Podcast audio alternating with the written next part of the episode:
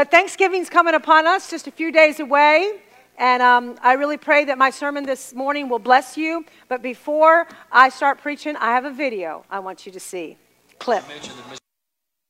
Come and get it, y'all. Yeah, baby. Let's eat. Come on. That rebel turkey. Everyone thank your mother for driving to the store and getting this. Thank you, Mom. Food and football. Eat all you want. Come on. Hustle, hustle. You gotta get back over Go there. ahead. Don't take my spot. You rushing us, Dad? Come through. No. This is fantastic. Oh, y'all, I forgot the potato salad. How's Ole Miss doing? They're kicking butt. in the box. One wide receiver left for Ole Miss, one corner, number 30 out in press coverage. Obviously, Sean, salad. dogs up in the box, so expecting to run. Great, Mom. Rebels So continue good. Thanks, Mama. there. Yeah, mama. Nice little surge, but uh, not Come on. much running inside. Come on. The Rebels got third and long here. Birdsong and Mawini on the tackle. Ole Miss 5 of 10 on third downs from the 26. Third down and 6 for the Rebs Come on, here. defense. The rain is slow. Let's see if they try a pass or not. Now Turner goes in motion out of the backfield. State showing blitz. Here they come. Manning to throw. Runs to his right. Throws it at the feet of the Hey. Whoa. What? No. But it's Thanksgiving. Wow. Why are we eating in here?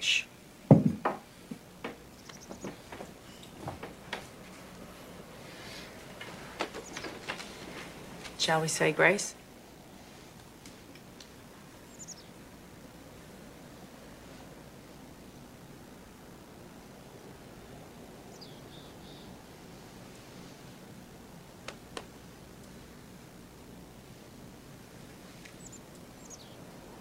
Heavenly Father, we thank you for all the many blessings on this family. We thank you for bringing us a new friend. And we ask that you look after us on this holiday season, that we may never forget how very fortunate we are.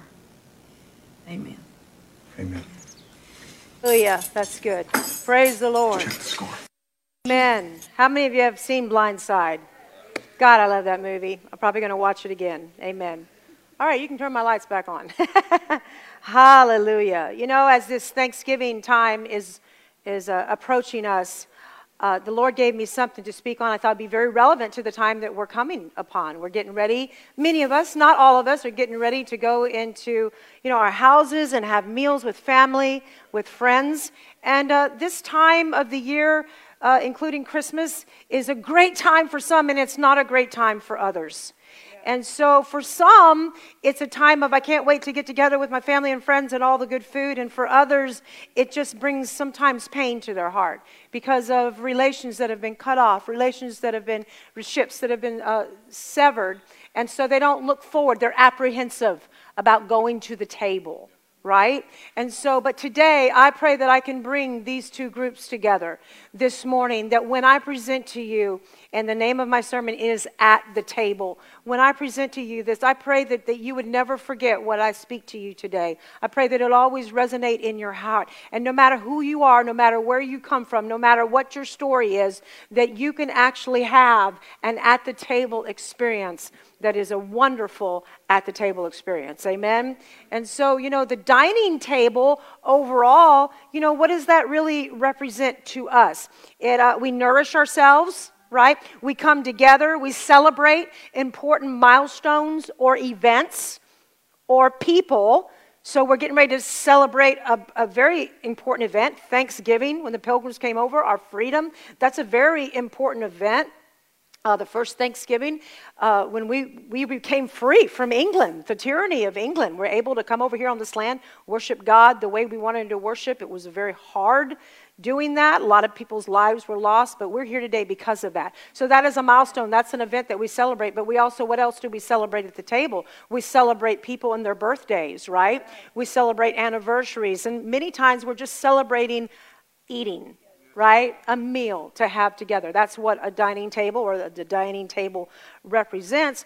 But, you know, I want to talk to you real quick. You know, research has been done from Harvard, Princeton, Yale, through sociologists, through psychologists.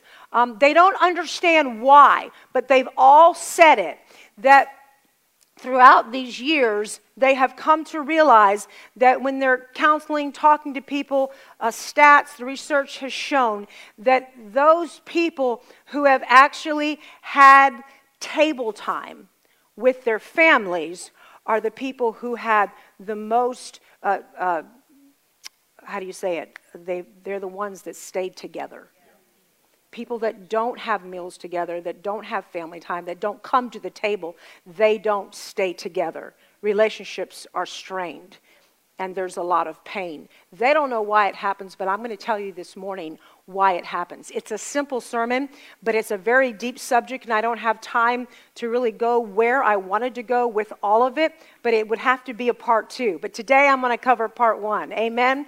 So in the Bible, whenever you hear the term to um, partake of the table, it means to participate in the meal. It just means to participate at the meal or in the meal.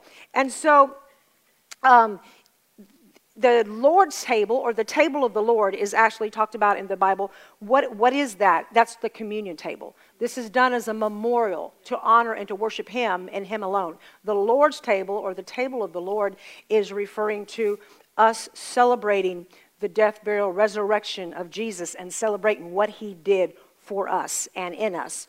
We take the bread, we drink from the cup. That's called the Lord's table or the table of the Lord.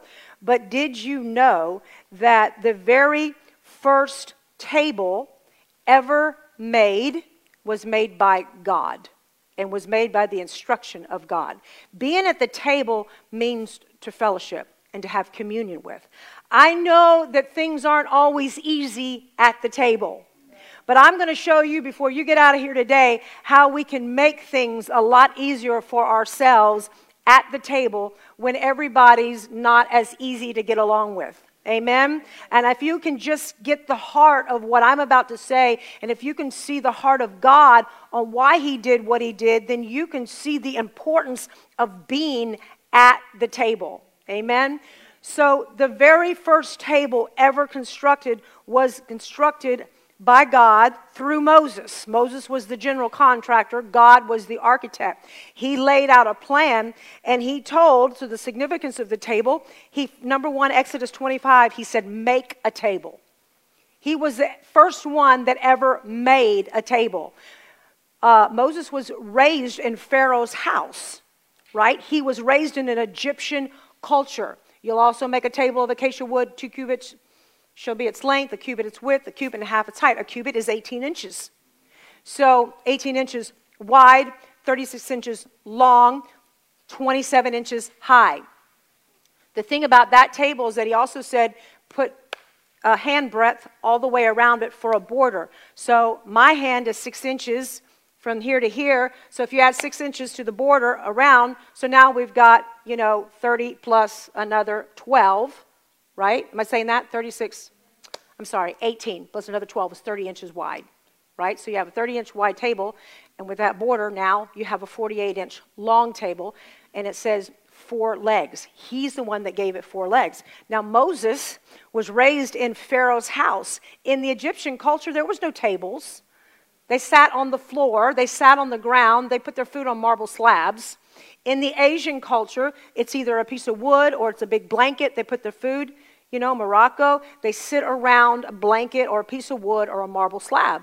I don't know about you, but I don't think that I could sit on my knees or crisscross, Indian crisscross, for a long period of time trying to eat my meal. It's just not that comfortable. So God is the first one that designed the table. He made the first table.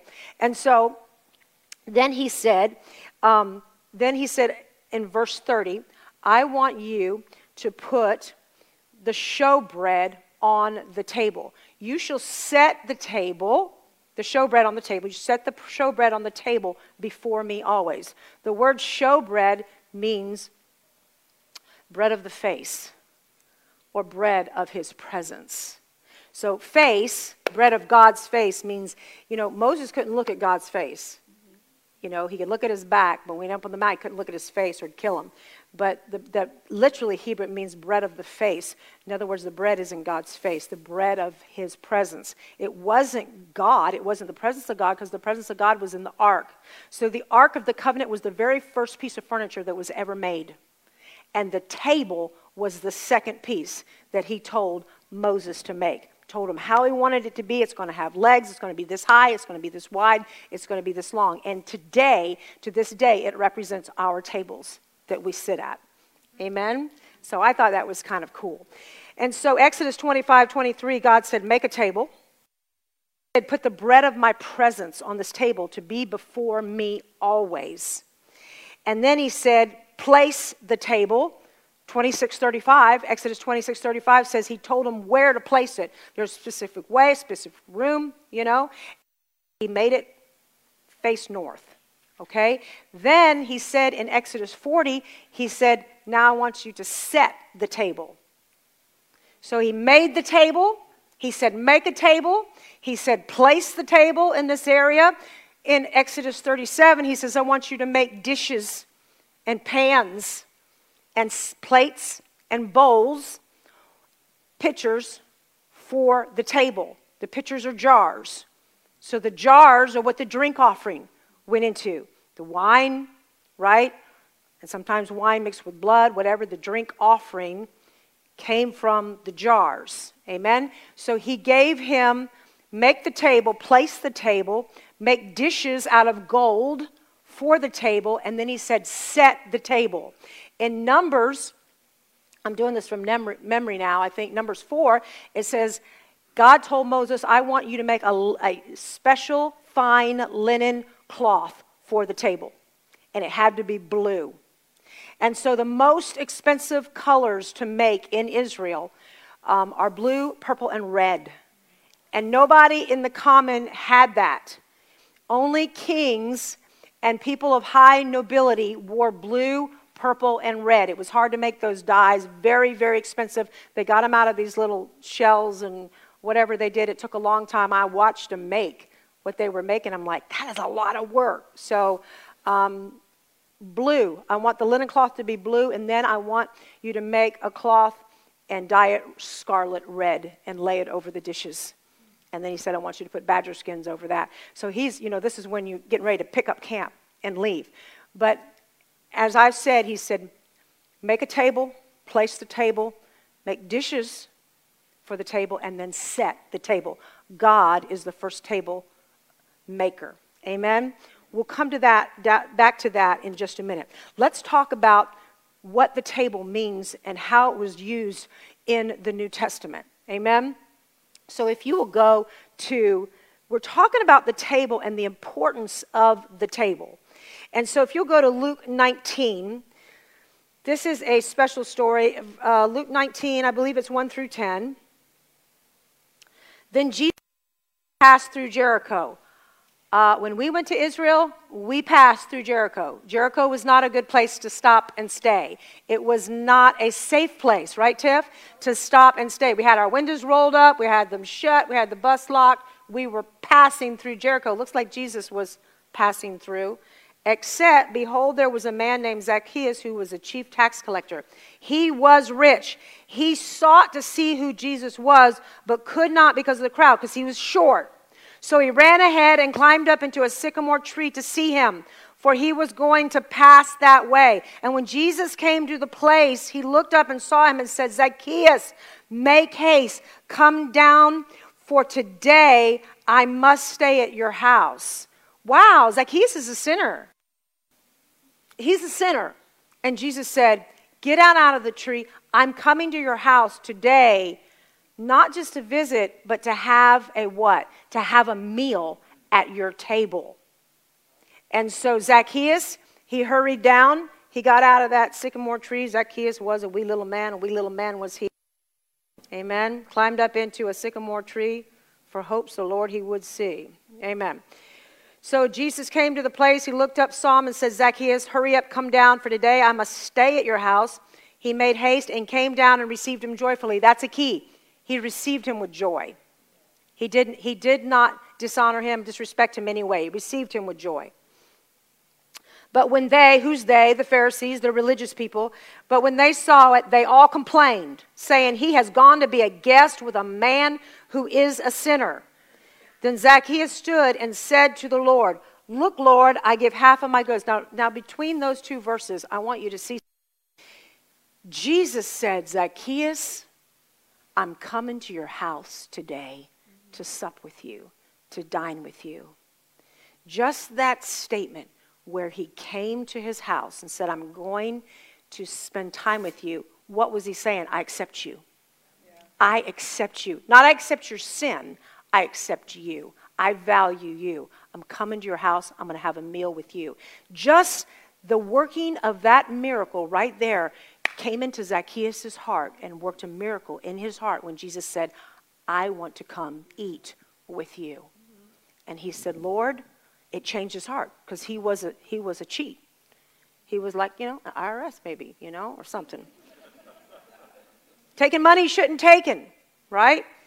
And immediately I give half of my goods to the poor. If I've taken anything from anyone by false accusations, he already knows he was very rich and he got it illegally. If I've taken anything from anyone by false accusation, I'll restore four times that much.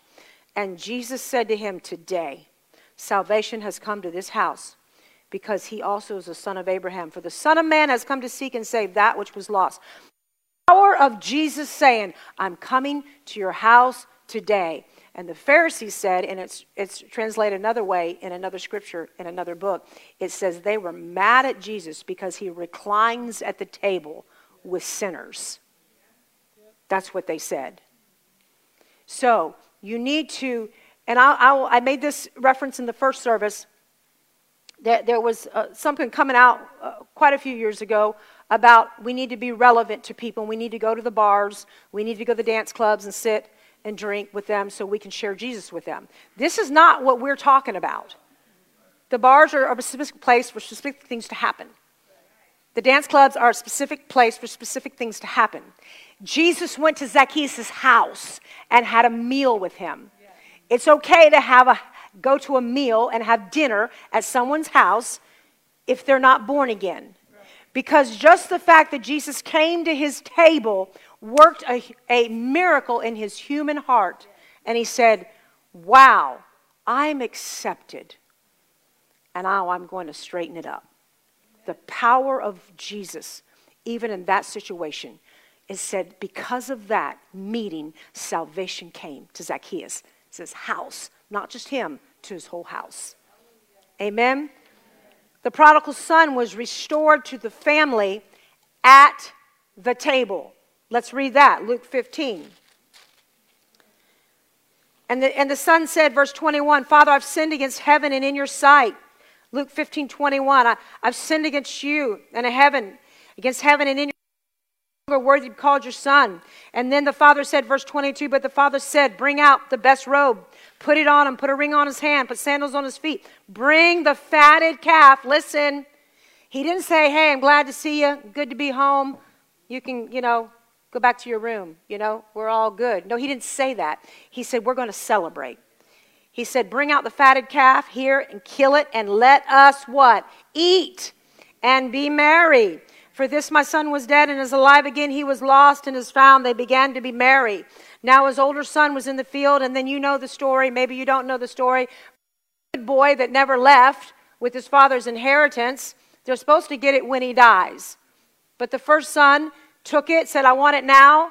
I don't want to wait till you die. Took it, spent it all on riotous living, had nothing. But the, the other son, the older son, was a good boy. He stayed, served his father. I'll take it when it's at the right time. But he was mad because the father was celebrating his return. He's like, Here, this guy's a jerk, took all your money, da da da da da, and now you're celebrating that he's home? He says, I have served you all these years. I've done what's right. I've served you faithfully. You're not throwing a big party for me, and I'm the one that's done the right thing. So, what does the father say? He says, answered and said to his father, I just said you that, but as soon as verse 30, as the son of yours came, who's devoured all your livelihood with harlots and prostitutes, You killed a fatted calf for him. And he said to him, Son, you're always with me, and you and all that I have is yours.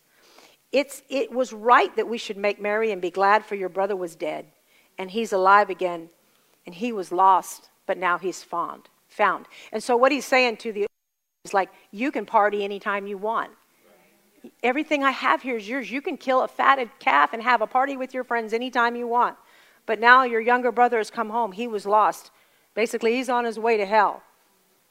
And now he's made alive again. That is something to celebrate. And where did they celebrate it? They celebrated it at the table. Remember, the table is God's idea. The table was his creation, his idea. Mary Magdalene wiped Jesus' feet with her hair as he was reclining at the table.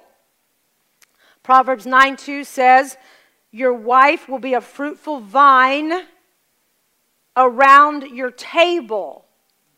And your sons, or sons and daughters, your children will be like olive shoots around the table. Let me make this very clear. Your sons and daughters, what is an olive shoot? An olive shoot, a lot of tree, has very strong roots that go very deep. We were walking in the Garden of Gethsemane and we saw a tree or two, but there was one in particular that was over a thousand years old. Or was it almost two? I think it was closer to 2,000 years old, an olive tree, still doing well. It was gnarly, it was big, it was fat, but it was great. It was still alive. But an olive tree has strongest and deepest roots. And what it's saying here in the word, it says, Your children will be olive shoots around your table, not olive shoots around their university degree. It does not say that your children will be strong and strengthened around their school education. It does not say that your children or your wife will be strong in the midst of her friends or their friends. Where will the wife be the fruitful vine and be the most fruitful? It'll be around the table, the, the, the, the meeting place the place where you partake of the table, the place where you participate in the meal. That is where your children learn. That is where they thrive. That is where they grow. That is where, when there are things that are going on in the home that is difficult, when they come to the table, they know they're accepted. Doesn't mean everything they're doing is right. This is not what I'm saying. But what I'm saying is that when you're invited to a meal, you feel accepted. That's a very special part of our day to be able to eat and fellowship together. You don't get strong necessarily from just going to conferences and meetings. You get strong around the table. The table of what? The table of acceptance. It's at the table. And that's why, and as we go down, because I didn't want to say all this at, at, the front end, but let's read um, Luke 14. Luke 14. Didn't have time in the first service. Verse 12, Jesus said, Luke 14, verse 12, he also invited him, when you give a dinner or a supper, do not ask your friends, your brothers, your relatives, your nor your rich neighbors, lest they also invite you back. They, you can be repaid if you do that. But when you give a feast, invite the poor, the maimed, the lame, and the blind. And you'll be blessed because they cannot repay you, for you shall be repaid at the resurrection of the just. All Jesus is saying is here, it doesn't mean Thanksgiving with your friends and your family. He's just saying, don't always just have a meal with your friends and your family and people that are rich, because these people can repay you. Have times where you invite people to your table who can't ever repay you. If you know of someone in this congregation or in this church that you know that, that they're not going to be invited anywhere and they're just a single person, seek them out. At least ask. At least ask, would you like to come to our table? Would you like to come to Thanksgiving? I know your family's there. I know they may not be mission and meshing with your family, but it's not good for them to be alone. They need to feel acceptance at the table. They may have had everything cut off from them. And if you're on that side and you are that alone person that you know you're not going to be at the table with anyone, then maybe you can just step out a little bit and ask someone that maybe you've been talking to and go, hey, let's go to Perkins and order Thanksgiving dinner on Wednesday or something. If it's just the two of us, let's have a meeting at the table. Amen? So then, let's go on. Now, when one of those who sat at the table with him heard these things, said to him, Blessed is he who will eat bread. Remember that word, will eat bread in the kingdom of God. Then he said to him, A certain man gave a great supper and invited many. This is a parable that God's talking to him, telling about himself. He's that certain man. Gave us a great supper, invited many, sent his servant at supper time to say to those who were invited, Come, for all things are now ready. He was excited. Actually, the other uh, gospel says that it was a wedding feast, and he invited all these people to the wedding feast. He said, Come on now to the wedding feast. All things are now ready. But they all, with one accord, began to make excuses.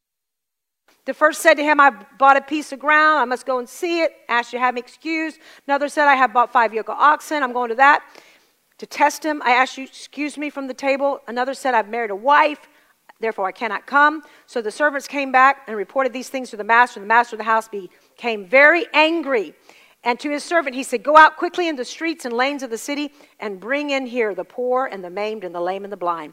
And the servant said, Master, it's done as you've commanded, and still there's room. The master said, Go now into the highways and the byways, compel them to come in, that my house will be filled. For I say to you that none of those men were invited that were invited shall taste of my supper. Preparing this huge banqueting table. He is preparing the marriage supper of the Lamb. And he is asking us, Go out, go out. The ones that I invited which were his Jewish people that had rejected him, though the ones that will receive him as Lord, they will come. But he said, they're not invited anymore. Go out in the highways and the byways, and those that receive me, Jesus is Lord, then they will be the ones to join me at the marriage supper of the Lamb, not at the marriage conference of the Lamb, at the marriage supper. What are we getting ready to have? We're getting ready to have a big meal. So let me back up.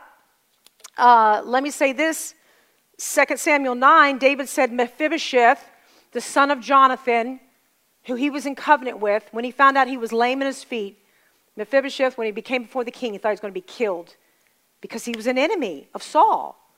But he said, Mephibosheth, I made a covenant with your father. You shall always eat bread at my table. He could have said a million things. He could have said, You'll always be in my house. You'll always be able to hang out with us. No, he said, You, Mephibosheth, will always eat bread at my table.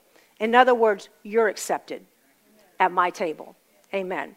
So then the Holy Spirit fell in the banquet hall of the upper room. So when the upper room, have, having uh, even in the Last Supper, they're at a table. It was a supper. It wasn't just crackers and wine, right? It wasn't just bread and wine, it was a supper, it was a meal they were having. And in the upper room, that was actually a banquet hall. We were in it in Israel. It's a banquet hall. You have to bring a table in to have a banquet, but the Holy Spirit fell in a banqueting hall in the upper room.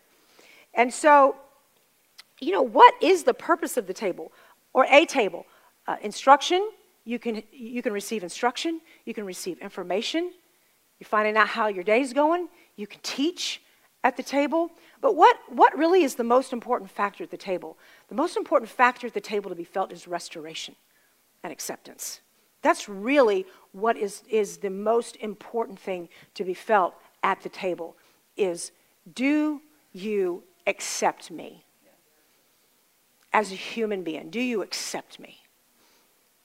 So let's go backwards into the Exodus. I love this when I started reading this. The first table made by God had legs. Already went over that with you. He said, Exodus 25:30. Go ahead and put that up on the screen again. Exodus 25:30. He said that you will place the bread. That looks like the New Testament to me. Exodus 25:30. He said, "Put the show bread before me always." Put the bread of my presence, the bread of the presence. The presence was God, the presence was the Father God. So Moses built the tabernacle, and we were in Shiloh, and we saw how it was constructed. We saw, I mean, it, it's all torn down, but we saw you know, where it was and how big it was, about the length of a, a, small football field, I guess.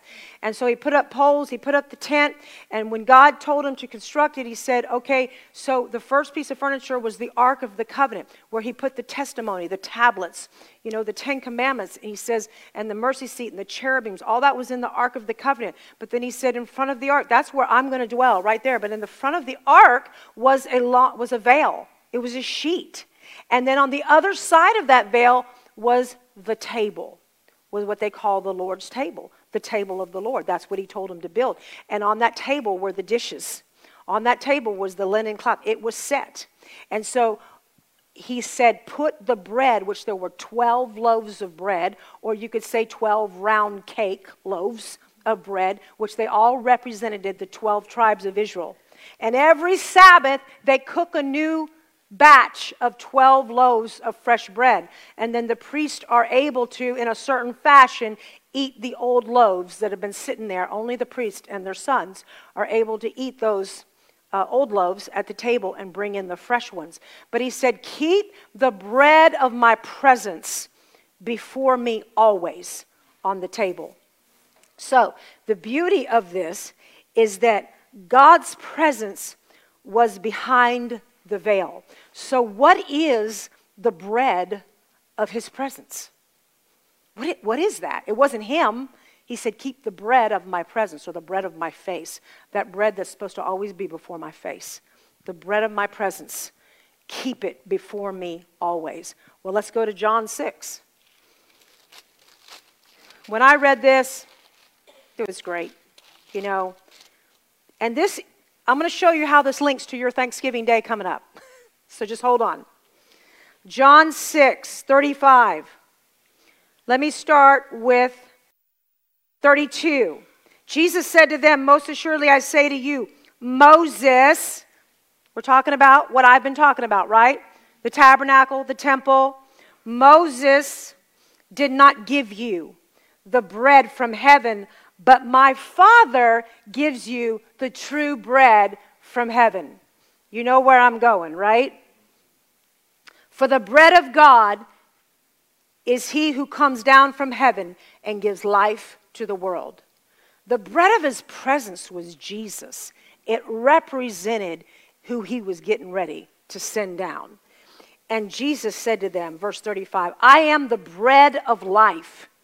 He who comes to me shall never hunger. He who believes in me shall never thirst. But I said to you that you have seen me, and yet you do not believe. Go down to verse 51. I am the living bread which came down from heaven. If anyone eats of this bread, he will live forever.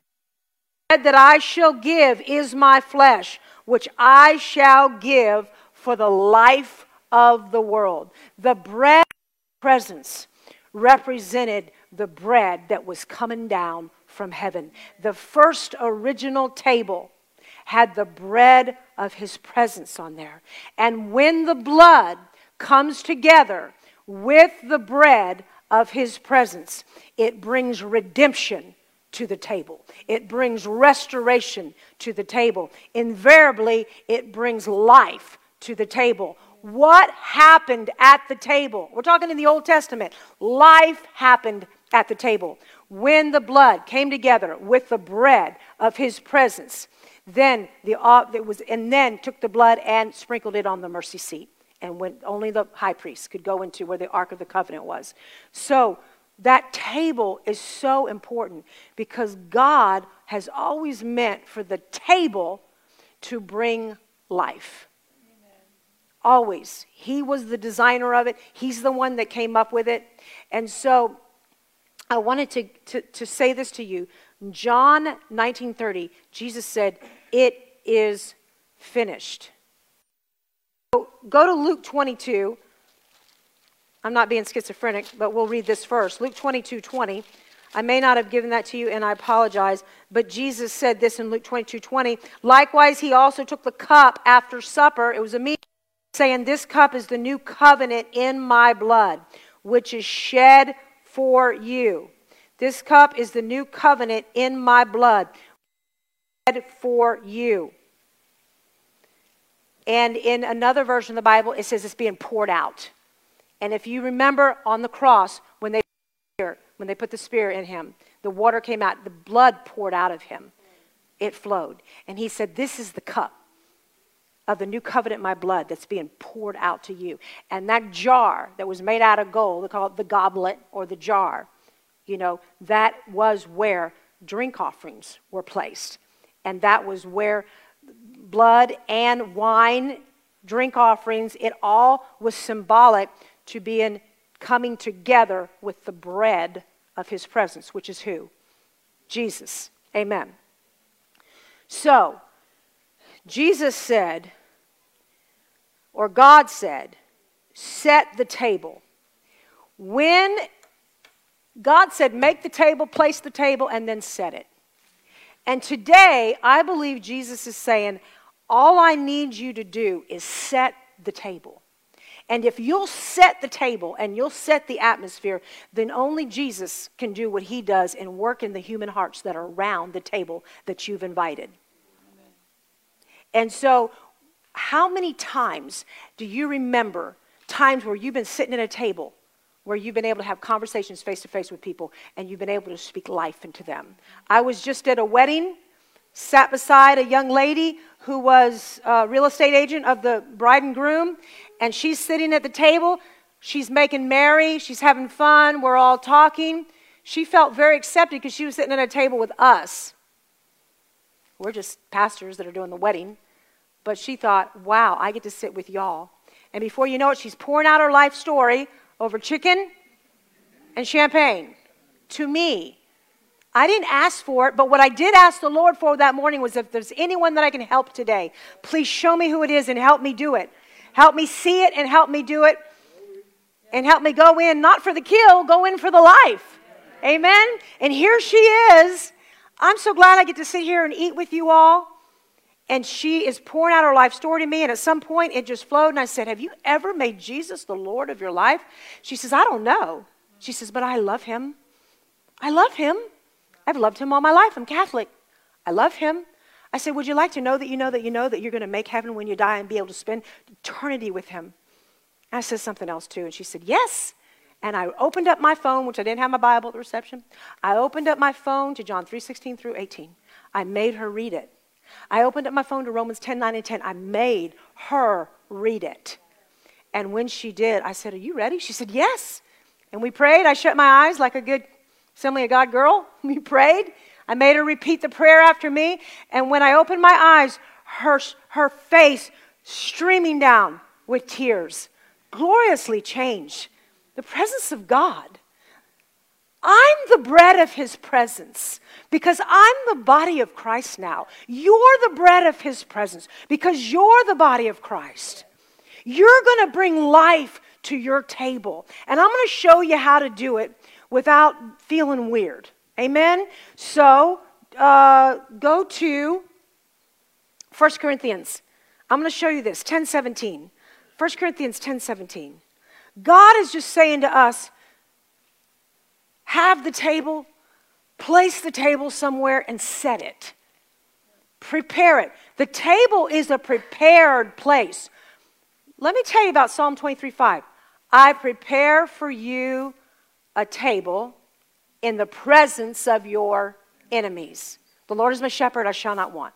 He prepares a table for me in the presence of my enemies. When all hell is breaking loose in your life, when you want to give up, when you want to quit, God looks at you and says, Hey, hey, wait a minute, stop.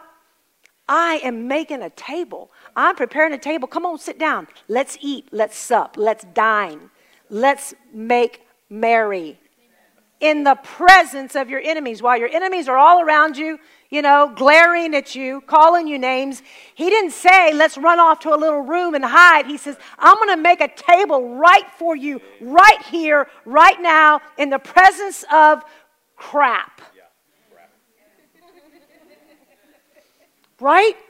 He says, I'll prepare the table. Prepare your table. Don't just throw it together. Prepare it and say, Come, dine, meet with me. because now you are the bread of his presence to those who are not born again. You are the one that brings hope to this table. So if you'll go to, where did I tell you to go? For we, though many, for we, the people, individually, we are what? One bread. I just told you that. You're the bread. You're the showbread. You're the face. You're the face of his presence. We, though many, are one bread and one body, for we all partake one bread, which is Jesus.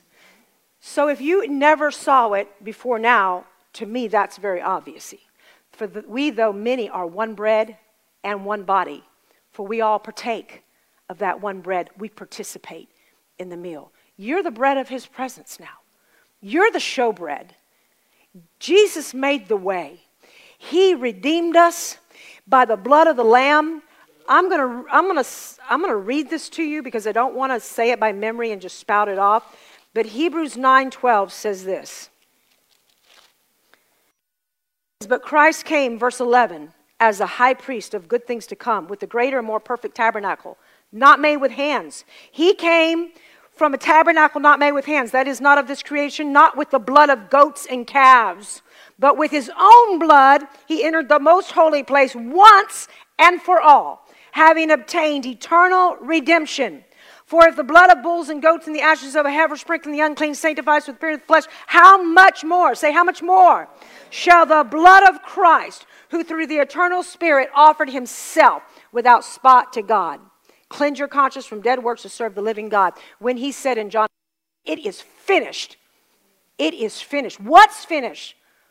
What is finished? And the veil of the temple was torn into that veil between the table and the ark right? That veil, that veil, what is finished? What's finished is that a priest doesn't have to keep going in on a yearly basis and killing an animal, right? For your sins. Jesus says he entered in once and for all, made the sacrifice for every one of us with his own blood. Shiloh, Shiloh, the temple, the tabernacle, that was just copies of what is true. It was just copies. All this time, God was making a copy until the real and true one came, took his own blood, entered into the most holy place, sprinkled his blood on the mercy seat and redeemed us back to Him. Now, let's talk about us. Let's talk about Thanksgiving. Let's talk about the table. I thought that was really neat when I saw that. Um, in Revelations 3:20, Jesus said, "Behold, I stand at the door and I knock." Behold, I stand, Revelation 3:20. Behold, I stand at the door. Now, Jesus does not say he's going to send you a text message or call you before to see if it's okay and a good time for him to come over. Right. Jesus said, I'm just coming to the door. Yep. I'm coming to your door and I'm knocking. And I'm knocking. And I'm knocking and I'm not forewarning you that I'm coming, but I'm knocking.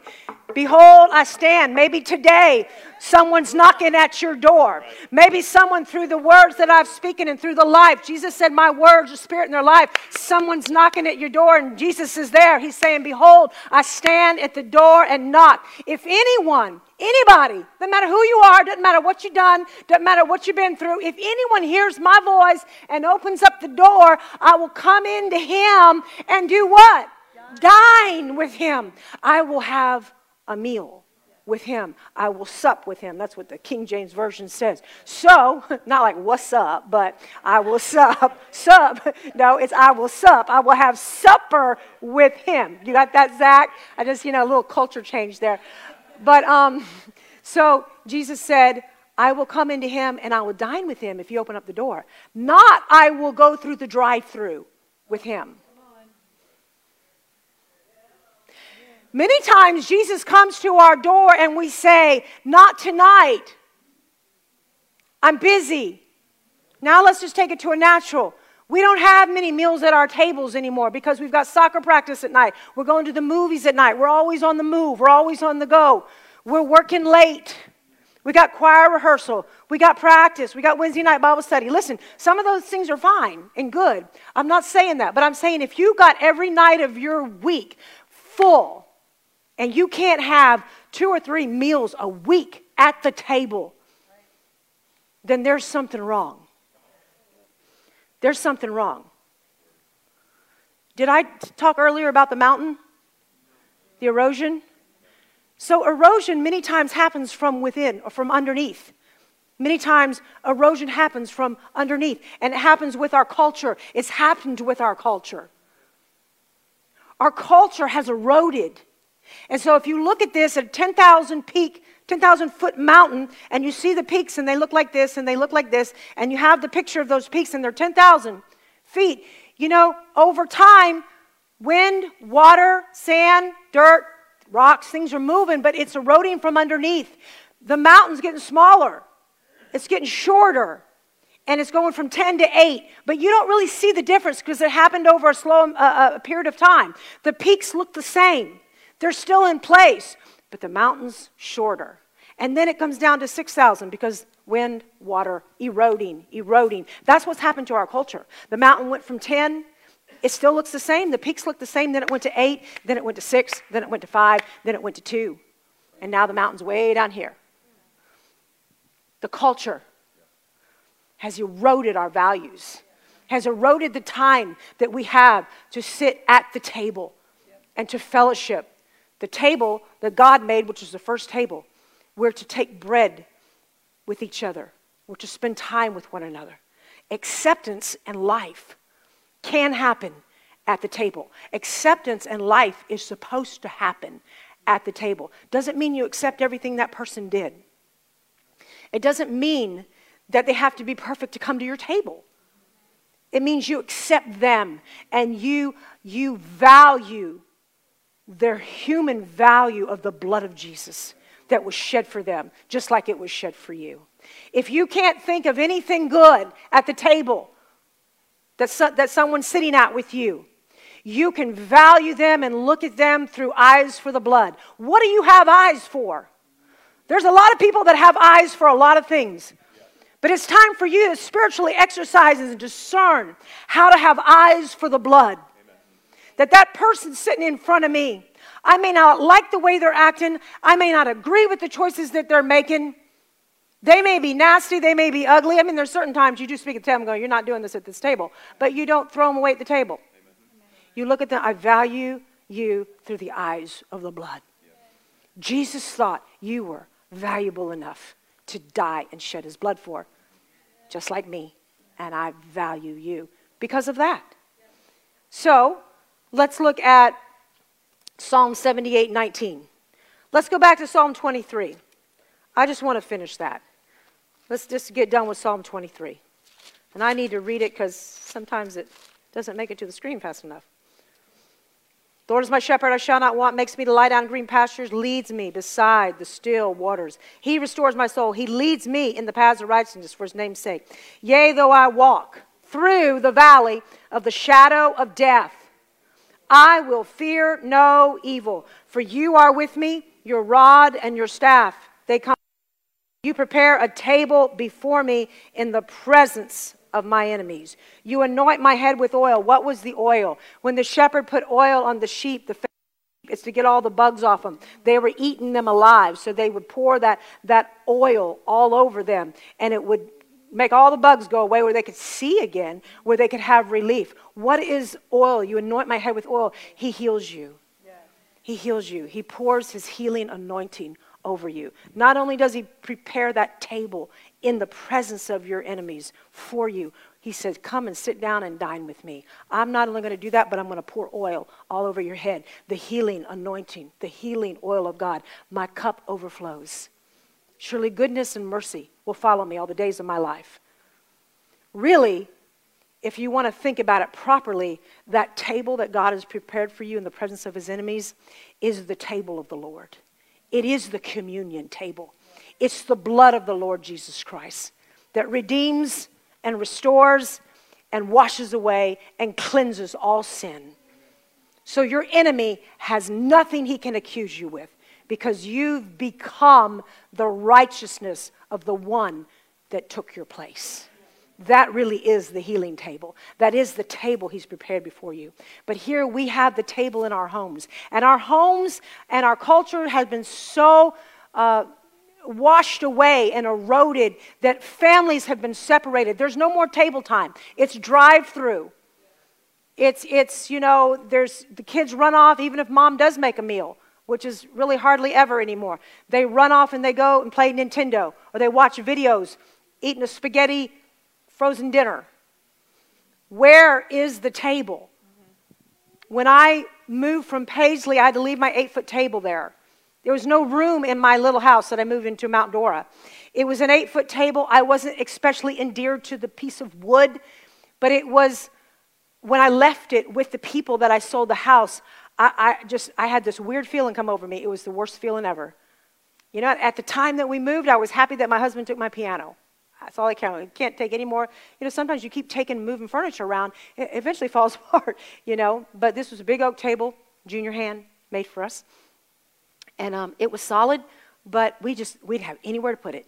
And what are you going to do? Just keep something in storage? for five, ten years, whatever. I don't know. So at that time, I just said, leave it here. The people said they wanted it. But when I left it, I felt like all my memories at the table and all the times when people would be talking about Jesus, talking with our family, having good times, Christmas, all the Thanksgiving, years and years and years of it, 20 years of memories or whatever it was at that time, was stayed in a house that I sold to somebody else that they have no regards yeah. for that table. I know that sounds weird. Does that sound weird to you? But that's what it was. It was memories, it wasn't the wood. Right.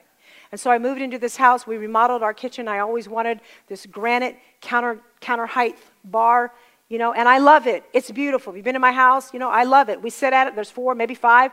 But really, um, we didn't have a table for a long time. And after me, Justin, Pastor Daryl, Josh, we're sitting at this bar, which is gorgeous. We're always looking at a wall we're never looking at each other. We're just facing a wall. The bars and the counters that have replaced tables in many people's homes, you're not looking at each other anymore. You're not making eye contact with any person anymore. You're just looking at a wall, and if you even try to have a conversation, your neck gets tired of looking this way while they're trying to talk to you. And so there's not a whole lot of talking that goes on at the bar or the counter, you know? So I got a little table, a little glass table. We started sitting back at the table again having conversation. It was, it was wonderful. And then, then things moved around, and people always wanted to congregate in that room, so there was no more room for the little table. Finally, after another year of not having a table, I bought another table and said, to heck with all these chairs. They can just go somewhere else. I'm putting a table back in this room. We're going to sit at the table. And, and that story, uh, Pastor's wife told a story about her husband had invited a man who had been in prison for 13 years. I guess he'd been ministering to him. He invited, when he got out of jail, to come home and spend, I don't remember if it was the night, but I know it was a meal. So I believe it was a couple days, but the, the pastor had been spending time with him. He says to his wife, You're going to prepare a meal. And we're going to have, I'm going to call him Jack. He's going to come and he'd, he'd been in prison for 13 years. And the cop called the woman because he knew her. He says, um, I'll call her Jane. Jane, I'm coming physically over to your house today. He's coming to you tomorrow. I'm coming physically over to your house today to hear you say that you understand why this man was in prison for 13 years before he comes and stays at your house. He came over to the house and she said in front of him, I understand this man that's coming to my house to spend a few days. The reason he was in jail for 13 years is for assault and rape. He said, Okay, you still want him to come? She said, I trust my husband. I trust my husband. He's been with him. Now, I know with my husband, uh, if that happened, I would be able to say, I trust my husband. Because my husband, that's not happening. He's very protective. Men are protectors. Yep. But he's very protective. So if he were to look at me and say, he's coming to our house, I would fully trust my husband. And she says, What do you cook a man who's been in jail for 13 years, prison for assault and rape, for a first meal of his life, a real meal? Put a pot roast in. Jack comes over, very tall, from Detroit, very hardened, very tall, comes in. She's got the table set. She says, I prepared the table. I'm going to have to let God work in his heart. And she said to him, Everybody come, everything's ready. She looked at him, said, Jack, have a seat. And he's like, ugh. She said, Have a seat, over and over, like three times. Everybody was seated. She's like, Jack, here's your seat. And he could not move. His feet were glued to the floor. And he said to her, She said, What's wrong? Why can't you have a meal with us? Why can't you sit down? He said, I have never, ever sat at a table. Now, there are tables in prison, but that's the only memory of a table was him sitting there with all the inmates. And you know that's not a good scenario. They're hardened, they're ugly, they don't like you. you don't like yourself. He says, I've never sat at a table. She said that night, as he sat at the table for the first time in his life, only Jesus worked in his human heart the miracle of what needed to happen for the life of Christ and the love of God to come into him. And I tell you that story because it's happened with us. I know it's happened with y'all that when you come together and you sit at the table, allow the bread of his presence, which is you, allow that to be evident in your mind that I am actually bringing life to this table. Now let's talk about Thanksgiving, and then I'm going to close. Uh, before I do, Song of Solomon 2 4 says, in the NLT translation, New Living Translation, He escorts me to His banqueting hall, and it's obvious how much He loves me. That's what Song of Solomon 2, verse 4 says. He escorts me to His banqueting hall, and it's obvious how much He loves me. He brought me to the banqueting house. His banner over me was love. What that means is he looked on me with love. When someone brings you to the table, in essence, really what you're hearing is, I accept you. I may not like everything you do, but I accept you. Amen? Amen? There are times you need to bring that wayward son, that wayward daughter, that wayward person to the table, you know, and go, I love you. Let's have a meal together. And let Jesus, if you set the table, you prepare the table, let Jesus do what only Jesus can do at the table. When the blood came mixed with the bread of life, it brought redemption and restoration at the table. And so in Psalm 78 19, it says this Can God spread a table in the wilderness? Now, God is repeating what the Israelites said to him. God was mad, so I'm not going to read the whole scripture or passage, but basically he said, You have said stout words against me. You looked at me and said, Can God take care of us in the wilderness? Can God prepare a table in the wilderness? What's the answer? The answer is yes. He says, I brought manna out of heaven. I rained manna on you. The waters, I struck the rock. The waters gushed out. The streams overflowed. Can he bread also? Can he provide meat for his people? The answer is yes. And he said, I brought the quails. The quails came down. I blew them in the wind. I made them hover so you could just pick them up with your hands and eat them. Can God prepare a table in the wilderness? Can He prepare a table in your wilderness?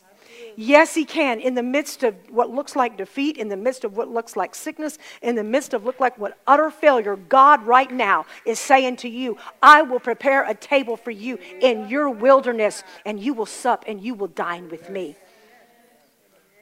Amen. Say, God can prepare out of nothing a table for me in my wilderness, in my desert. He can make my rivers flow.